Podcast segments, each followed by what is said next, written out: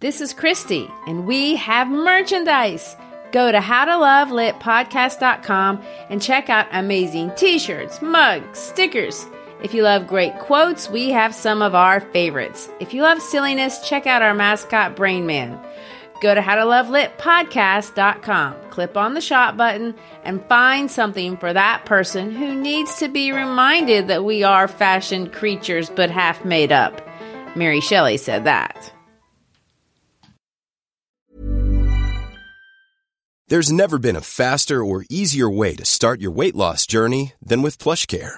PlushCare accepts most insurance plans and gives you online access to board-certified physicians who can prescribe FDA-approved weight loss medications like Wegovy and Zepbound for those who qualify. Take charge of your health and speak with a board-certified physician about a weight loss plan that's right for you. Get started today at plushcare.com slash weight loss. That's plushcare.com slash weight loss. plushcare.com slash weight loss.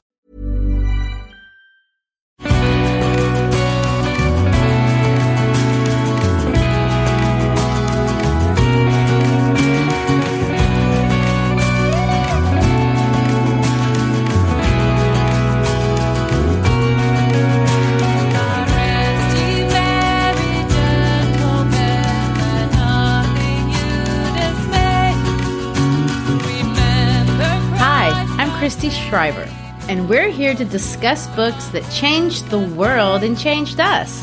And I'm Gary Schreiber, and this is the How to Love Lit podcast. We hope you enjoyed the intro music by Memphis's very own local musicians, Holly Schatzberger and David Schatzberger. Dr. David is a composer here in town, and Holly is a professional flautist and singer. Whoa, whoa, whoa. Flautist? She doesn't play the flout, she plays the flute. Oh, She's a flutist. I worry about your cultural upbringing. It's pronounced flautist. Flautist. And uh, anyway, uh, they they serve our community by leading music in our church, and David teaches at Rhodes College, and Holly is a speech pathologist, and uh, they're great musicians, and we hope you enjoy them as much as we do. In this season of giving, we want to give as many shout outs as we can to the people who make a difference in our world. So if you have a small business or know someone in your community who does, please email us. As you know, I'm Christy, and we're here. Our address is at howtolovelitpodcast.com. We'd love to post a picture of your favorite spot or some of your favorite peeps. As we get closer to Christmas and the end of the year, there are so many traditions that mean something special.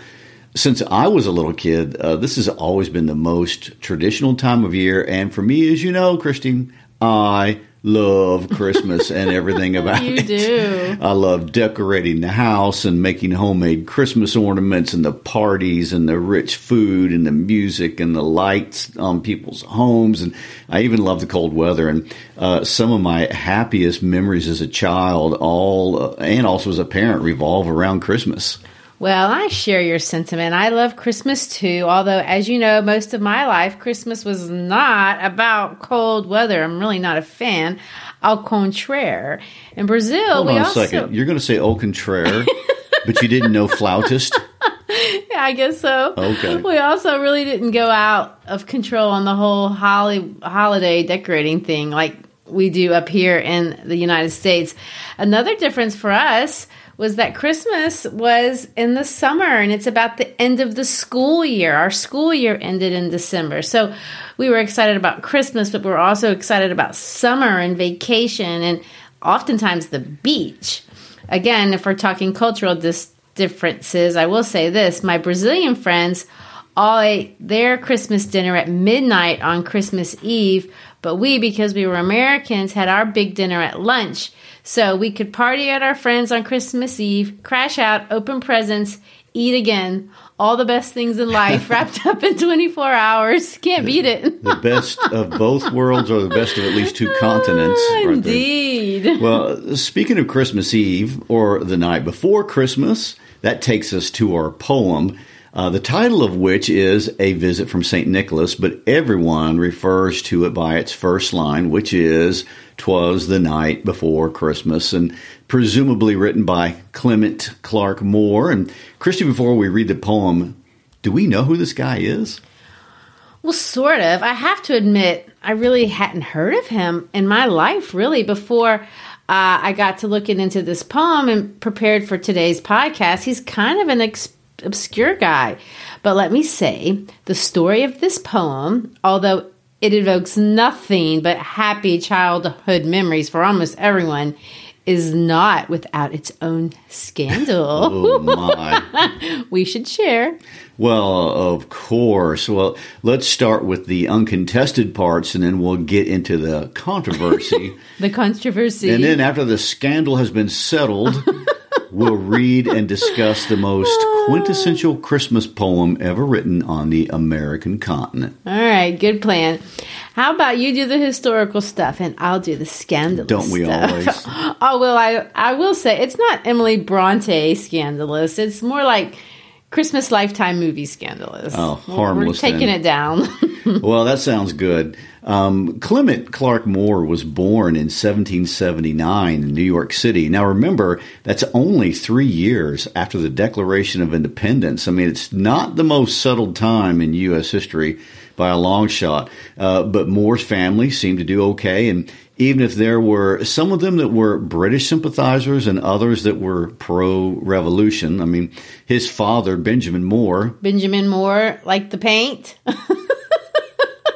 Different one. Yes. Uh, he was a well respected Episcopal priest and rector of the famous Trinity Church. And if you've ever visited or seen pictures of lower Manhattan in New York City, this is the church right there on Broadway and Wall Street. Christy, you'll like this. One of Benjamin Moore's more famous accomplishments was ministering the last rites to Alexander Hamilton after his famous duel with Aaron Burr. Did you throw that in for us Hamilton fans? I, I did. It seems like anytime you throw the name Hamilton out now, it gets everybody's attention. I know. Anyway, uh, Clement Moore himself was a really scholarly and religious man, and apparently a very serious man, invested in theological education. And although not a priest like his father, and he was most well known at the time for um, his translation work for Bible students. He created a lexicon for Bible students studying to translate things into English from Hebrew. And another fun fact about him is that he inherited quite a nice piece of land right there in what is today the heart of New York City. Well, that's nice. Yeah, he subdivided it into lots and sold it to wealthy city residents, creating the Chelsea neighborhood, which was the name of the property. Uh, you may recognize that name because today it's still an upscale neighborhood on the west side of Manhattan. And although it's likely few Chelsea residents know they are living on the property of the guy who wrote or invented our jolly old Santa Claus concept, there is a little park with his name attached to it still in the area. Well, I do recognize the name Chelsea. Very fancy. As if like flautist fancy. Indeed. Anyway, uh, Clement Moore, because of his real estate ventures, was a pretty wealthy man as well as a very respected seminary professor. He gave 60 lots of land to the General Theological Seminary as well as to St. Paul's Church. He lived a fairly prosperous and respectable life and died at the age of 84 in 1863, right in the middle of the Civil War. So he's living from the Revolution to the Civil War. Uh, so you can see his life started and ended in wartime, ironically. Uh, pretty simple chronology, really. The general accepted story is that Moore, his wife, and his children, of which he had nine before it was all said and That's done. That's a lot. Well, they lived in a wonderful home with great fireplaces. And uh, one year, specifically uh, in 1822, he wrote a poem titled A Visit from St. Nicholas for his six children. He only had six at the time. Uh, during a sleigh ride home from Greenwich Village, after buying a turkey for the family for Christmas, although there's discussion that it might have been a Christmas goose instead of a turkey. Uh, anyway, he composed a poem just as the family fun thing. That night, he read it to the family. And however, the story goes that at their house that night was a woman visiting them, the daughter of a friend named Dr. Butler. I'm not sure what the woman's name was. Anyway, she was there at the house and heard uh, Dr. Moore read the poem. She liked it and copied it into her album, and later on, she shared the poem with the editor of the Troy Sentinel, who published the poem anonymously without Moore's permission. According uh, to the original version of events, this upset Dr. Moore because he was a very serious person with a very serious academic reputation, and he thought printing this poem would uh, dilute his reputation as a scholar. Oh. But the poem was well received and it immediately became famous, and no one knew who wrote the poem until 1844 when Moore published an anthology of his most famous works, and he included this poem in that anthology. This made him famous. Um, but uh, ironically, not for any of the theology work he had worked so hard on. Such irony there. And to make matters even more Christmassy, there is a tradition to this day at the Chapel of Intercession at Broadway and 158th, where Moore is buried. Every year, a special guest reads a visit from St. Nicholas to the children in the church. After the reading, each child leaves the church with a lantern singing carols led by a choir.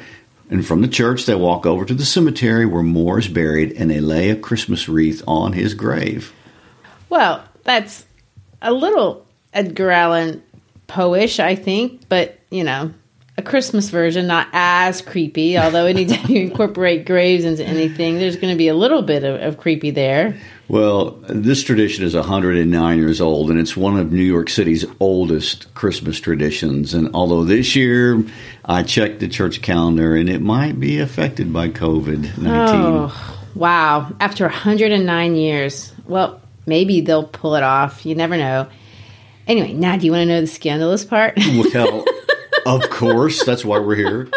All right, there's a school of thought, and this is not a conspiracy theory, but an actual legitimate theory that suggests that Clement Moore did not write the poem. In fact, he stole it, and there is evidence to support it. You want to hear the evidence? Well, of course I do.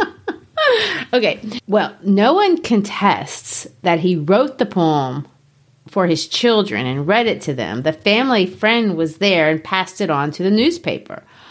Also, as you've already pointed out, this poem was published anonymously and it was anonymous for almost 20 years. What is contested is where he got the poem, who originally wrote it. Did Dr. Moore really compose this on a sleigh after purchasing a turkey or a goose, respectively? or did he steal it from an unsuspecting, jolly old poet of another kind? Well, how could anyone go back and question this sort of thing all these years later? Well, there are specialists today that go back and analyze language. That's part of it. But also, there are suspicious details in the historical account that leaves questions.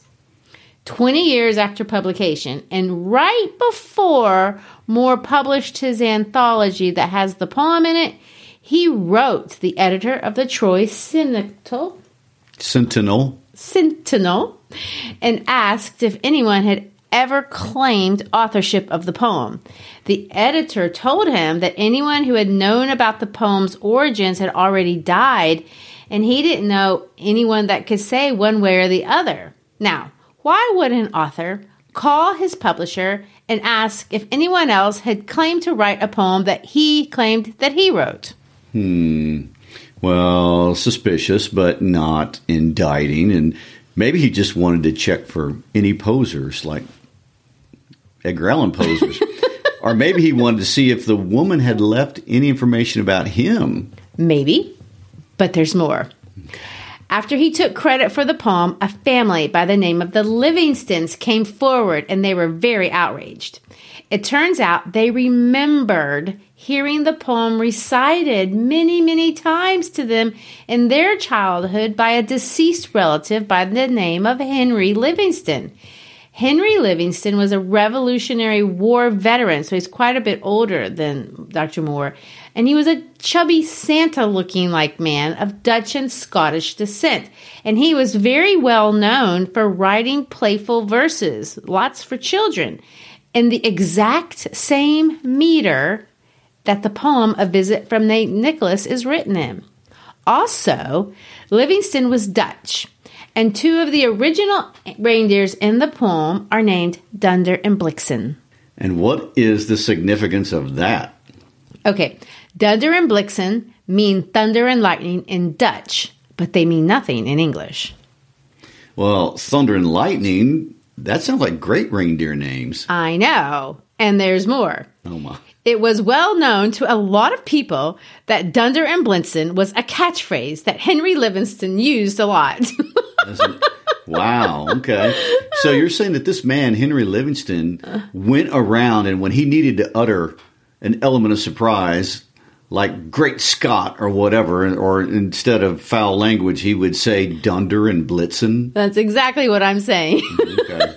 Now, how would Moore know to name the reindeers that? Although he did alter the name slightly to Donner and Blitzen, more German- Germanic, because he is German. But Henry Livingston died at age 80 in 1829, well before the anthology came out. It's likely he didn't even know because he was old that the poem was even famous. Also, there are actual poems today that we still have, children's poems that Livingston wrote. And this is what I mean by saying that there are scholars that analyze language for this type of thing. What they do, or what they have done, is they compared the style of the poems that Livingston wrote to the style of A Visit from St. Nick, and they made assessments as to the likelihood that Livingston wrote it based on the way that he normally used language. So, like you know, we can all use, we all tend to use the same words over and over again. We have the same speech patterns, and this is called our style, our speaking style, or our writing style. And people have done this analysis on this work. Most famously, in 2000, the year 2000, a Vassar professor by the name of Don Foster published a paper and definitively asserts in his paper that the language and internal evidence of the way Livingston used words compared to how Moore used words and made rhymes left little doubt as to the real authorship of the poem. mm. So, do you think it was Livingston or Moore? Well, I was undecided until I found this last piece of evidence that has put me on Team Livingston. So, you want to hear it? Oh, yes. Please, I'm on edge. Okay. In the preface of the anthology that Moore published with his poems, like the one that he published um, this poem in originally, he writes this I have composed all as carefully and correctly as I can. Now, that language itself seems a little stilted and strange to me, but here's the outrageous part it's a lie. He did not. Two of the poems in the book were written by his wife, and that stinker took the credit. Hmm. Well, uh, then I can see there's no more to discuss here. Except maybe the poem itself. Oh, yes, the poem. Okay, that's the scandal. So I guess it's time. Let's start talking about the poem because no matter who wrote it, we all own it now. It's one of all of our famous Christmas traditions that's associated with time of year. The poem took its own wings or sleigh magic. So the name, let's start there. A visit from St. Nicholas. Itself, it's interesting. St. Nicholas is not Dutch. It's not German. It's not English. It's not American. St. Nicholas is Turkish. So let's talk about that. Who is the real St. Nick? Well, the story goes that he was a bishop in the fourth century in a town called Myra in Turkey. He was a wealthy man but had a habit of secretly giving to the poor, which is not a bad habit. There are actually quite a few legends about uh, this man, but the famous one is a legend about the time he met a poor man with three daughters. He was so poor that his daughters couldn't get married because he didn't have a dowry to go along with them. Well, no one wants a girl without a dowry. Well, sadly, in fourth century Turkey, yes, uh, that's exactly the case. Um, anyway, Nicholas secretly dropped a bag of gold down the chimney and into the house. This meant that the oldest daughter would be able to get married, and the gold dropped into a stocking that had been hanging by the fireplace, drying out. Eventually, people figured out who the nice man was and who was giving away a lot of money, and that uh, and Nicholas became Saint Nick. So the poem, A Visit from St. Nick, is about this man visiting the kids in the home of Livingston or Moore or whoever originally made up the poem. 'Twas the night before Christmas when all through the house not a creature was stirring, not even a mouse. The stockings were hung by the chimney with care in hopes that St. Nicholas soon would be there. Okay, so let me get a little technical because, you know, this is a literature podcast. I do want to point out a couple of things besides just St. Nicholas. Notice that house and mouse rhyme. So if you remember from other poetry podcasts, that's what we call a couplet, two lines that rhyme. And he's going to use that pattern the entire way through. All the lines rhyme two by two by two by two. Also listen to the beat da da da da da da da da da da da. Is that technical language? it is. If you listen, you can hear a little drum beat. That uh, was the night before Christmas and all through the house. This is different from iambic pentameter that we heard in Romeo and Juliet. You know, when I said it imitated the beat of the human heart, two houses both alike in dignity. This isn't like that. This is called anapestic tetrameter. Wow, what a word. I know. Anapests and then tetrameter. Tetra means four because there's four anapests. And the na da da da da da da da It's fast. It's it's that fast paced. It's jolly. The beat in the language supports the excitement the narrator feels, or really anyone feels the night before Christmas. Twas the night before Christmas and all through the house. Can you feel it? yes, I can. Go ahead. So, this is a narrative poem, and it's a narrative poem that's because narrative poems are poems that tell a story. It rhymes, it has a fun meter, it doesn't have hard language. And we can still read it even though it's 200 years old. We can follow it. It's full of imagery. And imagery, as we all know, are the mental pictures that we can see in our heads that the writer makes there with the words that he chooses. And what's so great about the imagery of this poem is that it's the image of St. Nicholas who became what we now call Santa Claus and the reindeer. That's the big deal. Before this poem, pictures of St. Nicholas were so different. Google pictures of St. Nick. St. Nick is the patron saint of sailors. And pictures of him, he's a tall, skinny, bald guy. He's very stern and unsmiling, you know, a very traditional looking saint. In this poem, that's not who St. Nicholas is at all. He's fat. Famously, he has a bowl full of jelly and he has merry cheeks and he's carrying toys and he has a beard and he's even smoking a pipe. That's not very modern of him. But the smoke, it's magical and it makes a wreath around his head. His eyes are twinkling, and this makes the narrator laugh. Also, the reindeer. Those weren't a thing before this poem. St. Nicholas didn't have reindeer and turkey. That's that was completely made up. And it's an invention by Livingston or Moore or whoever wrote this. And these are the famous names that we all know so well. Dasher and Dancer and Prancer and Vixen and Comet and Cupid and Donner and Blitzen. I noticed that Rudolph is conspicuously absent. Yes. Well, Rudolph, that's another story. It took another couple hundred years for him to show up. And ironically, another New Yorker came up with him. A Jewish man didn't even celebrate Christmas by the name of Robert May wrote the story of Rudolph the Red-Nosed Reindeer as a marketing gimmick for the store Montgomery Ward. But that's a whole other story, and it's a very interesting story in and of itself. The point I'm making here is that this poem created the image that has stayed and has developed into everything we think about in terms of what Christmas is in the Western tradition today. You and I even had a fat, jolly Santa St. Nick in our front yard in a blow up before it blew up this year. it's the power of the imagery supported by the beat and the rhyme that made some of the first folklore that was ever created in the United States. So, that's kind of fun. It is. With all that being said, Gary, I think it's time.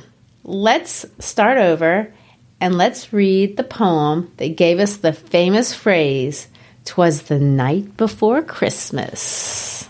When all through the house not a creature was stirring, not even a mouse. The stockings were hung by the chimney with care, in hopes that St. Nicholas soon would be there.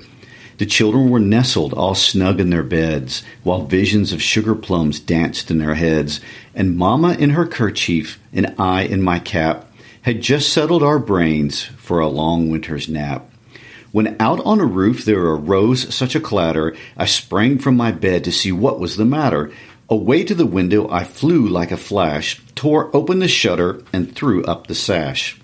The moon on the breast of the new fallen snow gave the luster of midday to objects below, when what to my wondering eye should appear but a miniature sleigh and eight tiny reindeer, with a little old driver, so lively and quick I knew in a moment it must be Saint Nick. More rapid than eagles, his coursers they came, and he whistled and shouted and called them by name. Now Dasher, now Dancer, now Prancer and Vixen, on Comet, on Cupid, on Donner and Blitzen, to the top of the porch, to the top of the wall. Now dash away, dash away, dash away all. As dry leaves that before the wild hurricane fly, when they meet with an obstacle and mount to the sky, so up to the housetop the coursers they flew, with the sleigh full of toys and St. Nicholas, too. And then, in a twinkling, I heard on the roof the prancing and pawing of each little hoof. As I drew in my head and was turning around, down the chimney St. Nicholas came with a bound. He was dressed all in fur from his head to his foot, and his clothes were all tarnished with ashes and soot. A bundle of toys he had flung on his back, and he looked like a peddler just opening his pack. His eyes, how they twinkled, his dimples, how merry. His cheeks were like roses, his nose like a cherry. His droll little mouth was drawn up like a bow, and the beard on his chin was as white as the snow.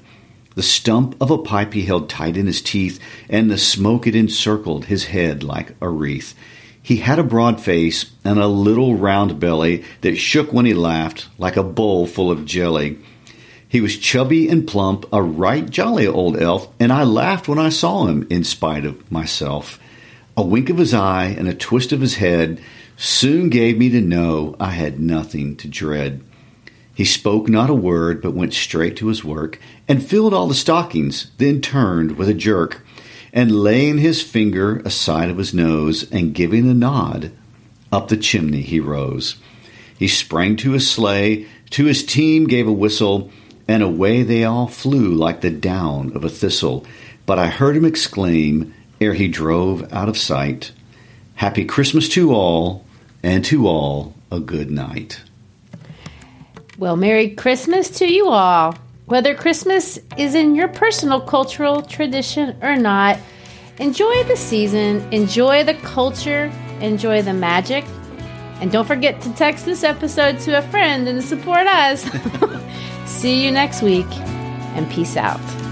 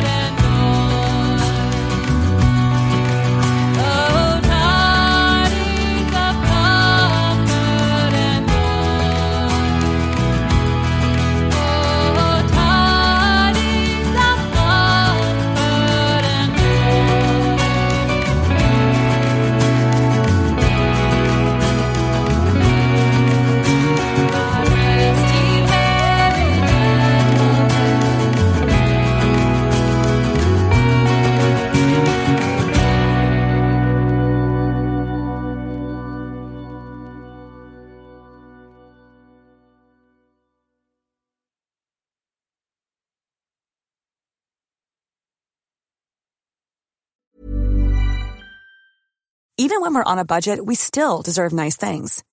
Quince is a place to scoop up stunning high-end goods for 50 to 80% less than similar brands.